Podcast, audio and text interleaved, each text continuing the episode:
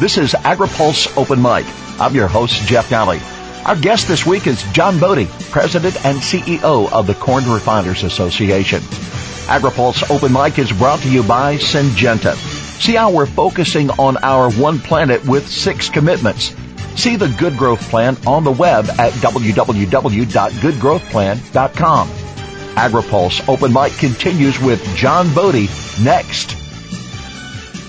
Syngenta's Good Growth Plan is about the biggest challenge facing humanity, feeding a growing population. Syngenta's Good Growth Plan is about six commitments to make crops more efficient, rescue more farmland, help biodiversity flourish, reach and empower smallholders, help people stay safe, and to look after every worker throughout the entire supply chain network. One planet, six commitments. Learn more at www.goodgrowthplan.com. This is AgriPulse Open Mic. Few industries have as much riding on trade with Canada and Mexico as the members of the Corn Refiners Association.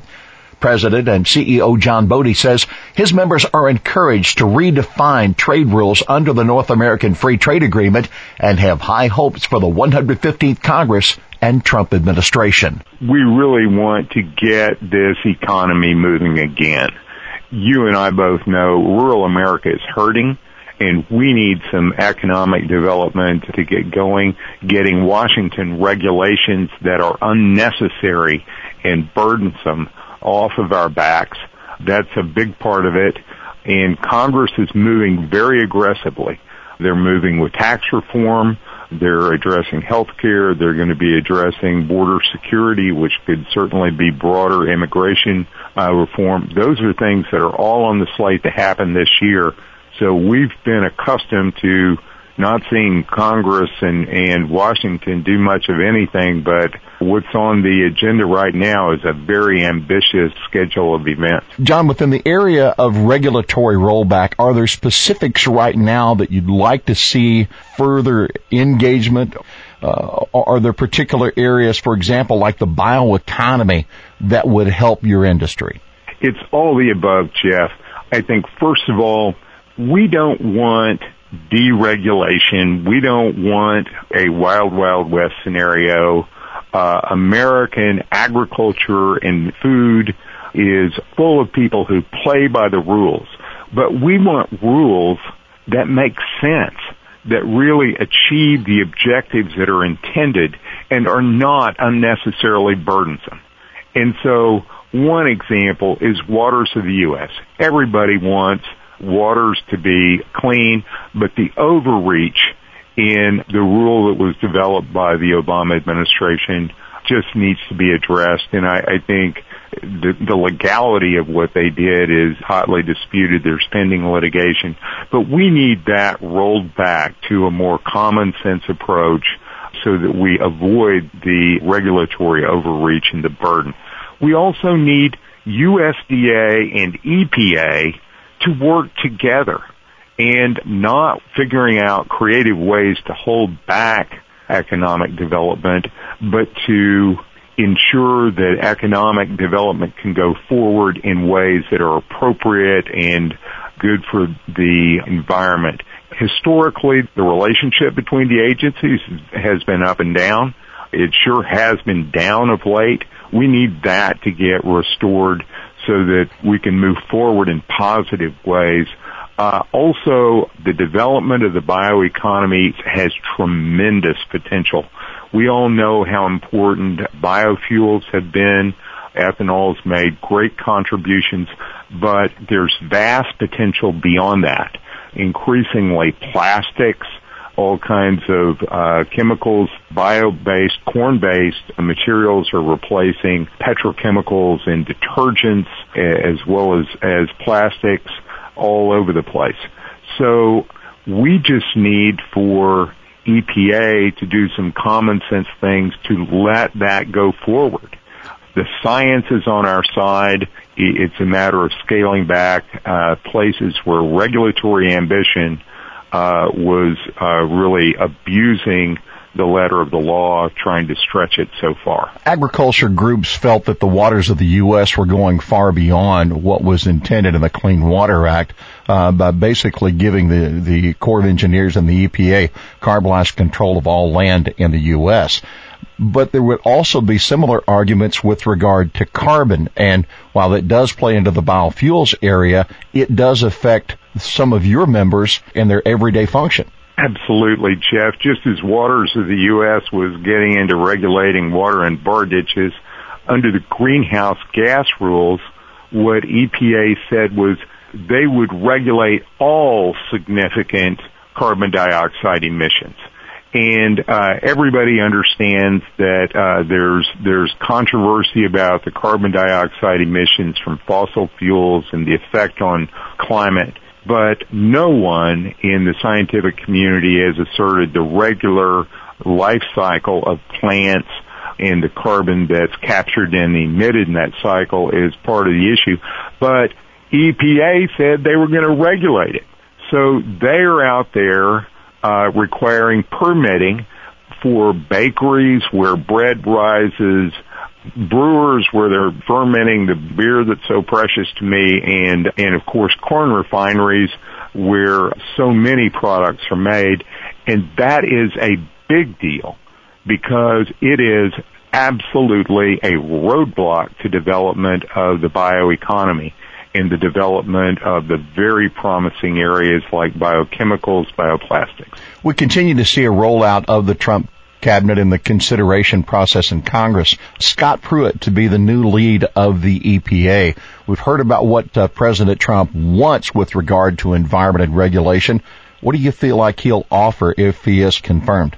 I have known Scott Pruitt for a number of years, and uh, I feel absolutely confident that he has no hostility toward renewable fuels. He has taken actions that were pro renewables in other spaces. I think he was doing his job as Attorney General of Oklahoma on some things, but he's got a different client and a different job now as EPA administrator. I expect him to be a lawyer's lawyer and he will be very savvy about pursuing the policies that will get our economy going again and do that in a way that works through the absolute thicket of regulations and uh, pending lawsuits that makes it so complicated to accomplish policy change. And that's why he was a great pick for EPA because he not only understands the policy, but he understands the absolute thicket of litigation and administrative procedures that have to be navigated to accomplish policy change. We can debate the pro or the con of executive orders, but from the executive orders the president has signed, what does it tell you about this administration with regard to EPA? I think it tells us that the president is determined to have regulations stop choking down economic growth and he is going to also move very boldly to pursue his objectives in that regard. We've seen plenty of controversy around some of his early actions, but above all, it says he is going to move boldly. He's going to get things done. There may be uh, need to uh, do some fine tuning after some of those bold strokes are made, but uh, he is not going to do a lot of hand wringing. He is going to move boldly. The last nominee announced was that for Agriculture Secretary and former Georgia Governor Sonny Perdue.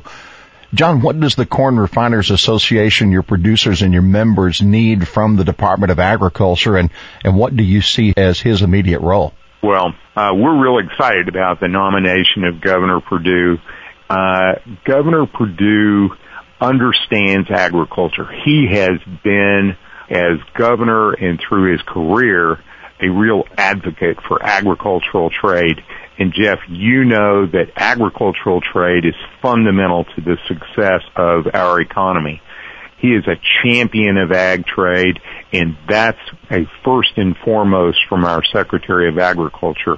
More broadly, we need the Secretary of Agriculture to be a advocate for rural America, and so that as things are moving quickly in Washington, which can be a pretty chaotic town, we've got a loud, clear voice speaking up in all the central circles about the importance of advancing food and agriculture interests. House Agriculture Chairman Mike Conaway told us on this program that we should give the president time to give them the opportunity to be successful in the bilateral negotiations that he seems to favor over multilateral deals. But John, there were a lot of agriculture that wanted a part of the Trans-Pacific Partnership, the 40% of the gross domestic product and the pending 65% of the middle class of the globe in that particular region.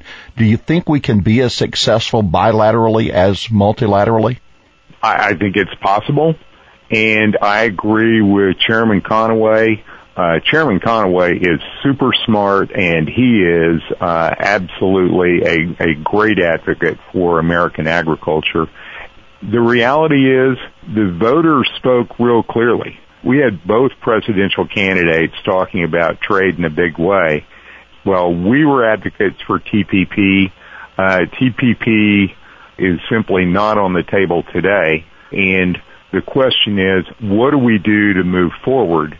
And I, I think there are great opportunities with bilateral relationships, and we need to get our shoulder to the wheel and uh, help those come out in the best way possible. My key point in arguing on this is that I, I appreciate that this administration feels that key parts of our economy have been left out in trade considerations in the past and that they need to be given better consideration. And no problem with that and no problem with the idea, excited about the idea of more aggressively advocating for U.S. export interests.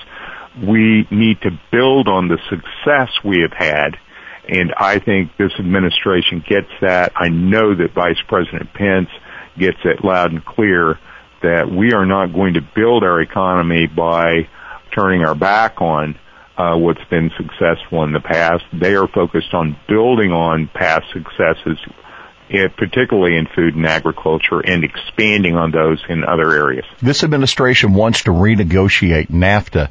Those are important markets for U.S. agriculture, and in particular, the Mexican market for your industry. Absolutely. It is huge for our industry. Mexico's our, our number one export market. It's of vital importance. And we, we've been hurt badly at times in the past when Mexico took actions to illegally bar some of our exports to Mexico. We, we, we litigated those issues. We won and we've had pretty good relations since. What, what I would say is that Mexico has spent the last 20 years plus building their economy beautifully by advancing trade. And I think they are committed to trade and uh, good trade relationships. So I, I think there is good potential for actually improving on NAFTA with a, a more modernized trade relationship uh, agreement with Mexico and Canada. What are the things that you would hope to gain and, and what do you fear of loss? We want to, of course, maintain market access. We want to enhance ways to resolve differences that may come up in sanitary phytosanitary standards, so the non-tariff trade barriers area. Um, I, I, I don't want to get into what could be lost because you know uh, it's so Im- such an important market and I, I don't, I'm not too worried that there's uh, a lack of recognition of the importance of that market today among our leaders. But suddenly the corn refining industry is caught in the debate over immigration and building the wall between the two countries in the proposition of a 20% import tax. As you're not directly affected as much by immigration as other portions of agriculture, still a 20% tax coming from Mexico threatens your trade uh, relationship. Uh, absolutely, and we are for free trade with Mexico and Canada, and broadly we promote uh, trade. So we are um, anxious, obviously, about some of the political theater that goes on, but I, I think when we focus on what we see as the real world viable options on the table, I think it is for building a stronger relationship of trade so that our food and agriculture exports can remain strong to our two most important markets, Mexico and Canada. John, when we talk about that 20% tax from Mexico, uh, when I met with the National Cattlemen's Beef Association, they realized that as a part of that 20% tax, there may be relief from estate taxes. And some of the corporate tax reform that we're talking about may also be tied to that 20% tax. So this is not a simple up or down or a yes or no decision. You bet. There's still a great deal being discussed. We've got leaders in the House of Representatives are very enthusiastic about the border adjustment tax that would be a 20% tax on imports and in essence not tax exports. And the reason is not just how it could uh, reshape trade relationships and be an advantage for, for U.S. exports, but because it would raise a tremendous amount of revenue and allow uh, major changes in our tax system.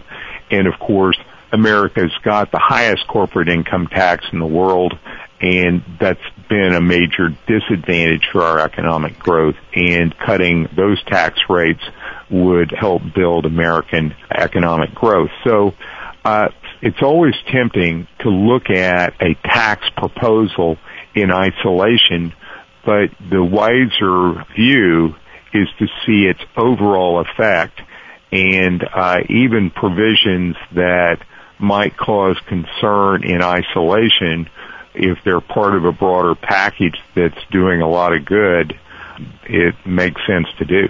John, your Corn Refiners Association and a lot of the agriculture industry worked very hard and able to see the biotech disclosure legislation approved in Congress last year. In fact, in a in a political uh, partisan environment, one of the few pieces of legislation that was successful. But now in the regulatory environment and the rollback on regulation, um, the U.S. Department of Agriculture's initial efforts toward rolling out regs to implement that law are in question. Uh, is this just a period of waiting, or is this a concern for the loss of, of all the effort of last year? That's a great point, Jeff. I, I don't think we're going to lose what was accomplished last year. We have a new law, and that law must be implemented. And USDA will move forward to implement that law. And uh, I don't think there's anything from the White House to suggest uh, that the laws should not be implemented. What we have seen is some delays and questions about whether or not the first stage of uh, effort to get public comment will be done in one form or another. These are details. What's really important is that this law is going to move forward. There are some real important issues at play for USDA to decide in implementing that law and I, I, think it's important that broad public comment be provided so that USDA can be well informed and make good decisions. Former Secretary Vilsack suggested that they would be very deliberate in researching and following the letter of the law, obviously trying to stay above the litigation line. And now that that is falling on the new Department of Agriculture, and we would assume uh, that it would fall upon uh, what would be Secretary Perdue, he's inheriting a tremendous task there. He is. It is a tricky challenge. I would say that the heart of it is the law is very clear in defining bioengineered foods that must be labeled. But the law also gives the authority to the Department of Agriculture to expand that definition and require labeling on other products. And there will be a big push from those who are anti-biotechnology to include everything under the sun and use the labeling requirements to try to discourage use of some new plant breeding technologies. And so that will be a big rub. The other part of this that will be really important in litigation is the label disclosure requirement. Is it truthful and non-misleading? Because if it is misleading, that raises constitutional issues and of course that always is uh, a lot of fun for the lawyers to argue about. John, do you think we've had our last debate uh, in the Congress about food labeling? Oh, certainly not. I do believe that this law has the biotech food labeling issue put off for quite some time and if a good job is done with the rulemaking, I'm hoping for a very, very long time. Well, John Bode, we want to thank you very much for spending time with us on this edition of Open Mic. Sir, it's an open mic and you have the audience. Jeff, I just appreciate you. We we need more voices for American agriculture uh, so that uh, rural America is better understood, and and the tremendous contributions that food and agriculture make to our economy uh, are understood. Uh, we, we've heard a lot about manufacturing jobs. One of the things I like to remind people is we've got more manufacturing jobs in food than anywhere else in our manufacturing uh, economy. And uh, that's because we are standing on the shoulders of the most efficient and best farmers in the world and that's a great advantage for America, and we need to be sure that uh, our policies allow it to develop. Our thanks to John Bode, President and CEO of the Corn Refiners Association. Our guest this week on Open Mic. AgriPulse Open Mic is brought to you by Syngenta. See how we're focusing on our one planet with six commitments. See the Good Growth Plan on the web at www.goodgrowthplan.com. For AgriPulse, I'm Jeff Nalley.